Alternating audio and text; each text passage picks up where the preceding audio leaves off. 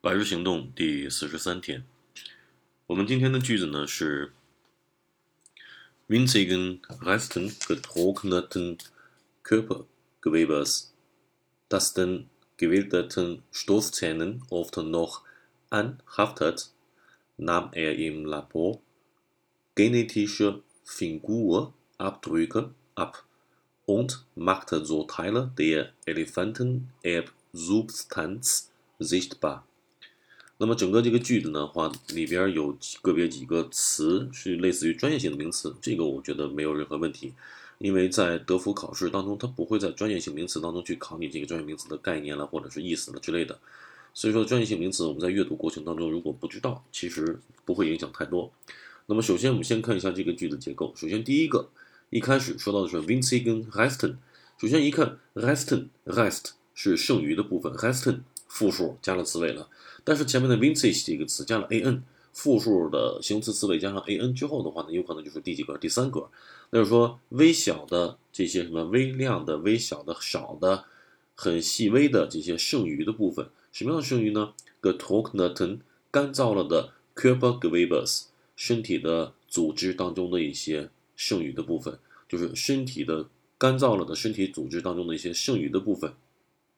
后面又跟了一个定语从句，Dustin gewildeten Stoffzähnen o f t e noch anhaftet。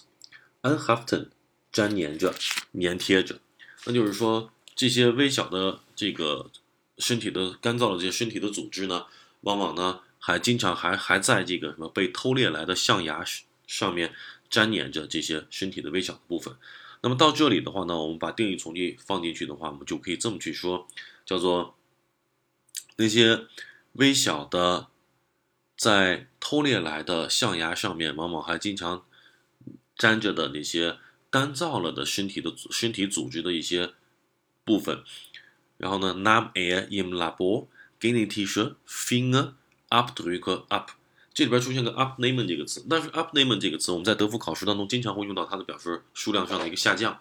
但是在这个句的结构当中的话呢，刚才我们一开始说到的是 Vinci 跟 Heston 是第三格，这里边 nam 后边的第一个主语是 air，然后这里边的 im labor 是地点状语，后边引号当中所谓的基因上的指纹，这个东西貌似也是个第四格宾语，对吧？所以说到这里边我们就出现一个 upname 这个词里边有三格和四格。如果 upname 这个词同有三格和四格的话呢，我们可以叫做什么？从三格的身上接受四格的东西。或从三格的身上得到得出四格的内容来，所以说这是一个常见的一个用用法。那也就是说呢，它呢能够从这些呃微小的剩余的呃身体组织部分当中呢，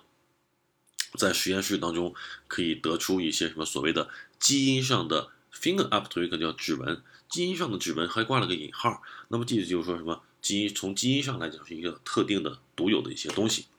并且呢，还怎样呢？Und macht so Teile der Elefantenerbsubstanz sichtbar，使这个大象的一些遗传基因的一些一些部分呢，一部分的遗传基因呢，就变得更为嗯明显，变得更为是大家可以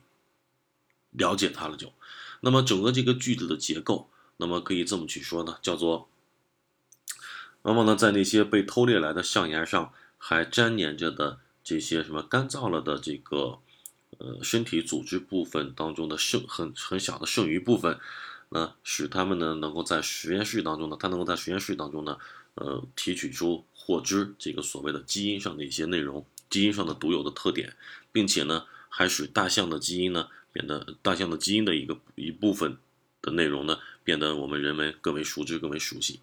好的，那么接下来我们看一下第一个例句。那重点的词汇是 upnamen 这个词。upnamen 这个词呢，最基第一个使用方式就是摘下来的意思嘛。我所以说，ich nahm mir den Bart up。首先我们看一下，那我给我自己把胡子摘下来，指的是啥？刮胡子嘛。那摘下来最基本的意思呢，就比如说我们把电话的听筒摘下来之类的东西，对吧？就叫摘下来，摘下帽子都可以。说 upnamen 这是第一个。第二个呢，我们看一下，那叫做 the nam。Im the Blumen nicht up，这个就是一个典型的刚才我们提到的一个使用方式。女她对于男他，男他的三格，die Blumen 是四格花儿，就是说 nicht 否定，up 那边在这表示接受，就是女她并没有对于男他来说接受这些花儿，女她对于男他来说并没有接受这些话，所以说呢，up name 里边加上三格和四格之后呢，一般情况下经常可以表达什么？呃，接受某人的什么东西，或接受某人什么东西就可以了。他并没有接受他的花儿。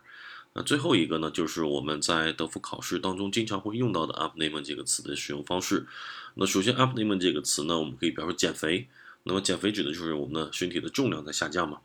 所以说呢，abnehmen 也可以用来描述数量的下降。当然它的反义词我们需要去再强调一遍，反义词叫做 zunehmen 啊，zunehmen abnehmen 和 zunehmen。那么看一下这里边的词条给到叫做 seine Kräfte nahmen rasch ab 啊，它的力量迅速的下降，它的力量迅速的下降。那么这里边呢，看一下 abnehmen 下降。如果把这个 up 我给它换成哪个词？换成 zu，那么它的力量迅速的上升。那么我们在这里需要去跟大家去强调一个东西，就是我们在德福考试当中描述数据的时候，描述这个数据在上升还是下降的话，如果你们要用的是 up nemen 或 zunehmen，不把它作为形容词标语，就比如按 up abgenommen 加形容词 sein 的话，那么只用 up nemen 这个词的话呢，呃，建议大家要加上 this 反身代词。呃，但是呢，往往很多同学就会说这个数量在下降嘛，所以说建议大家就是数量作为主语。然后呢，abgenommen 加系动词 sein 就可以了。啊，同样出个 Norman 加系统制裁也可以。好的，那么我们今天的内容就先到这里，谢谢各位同学。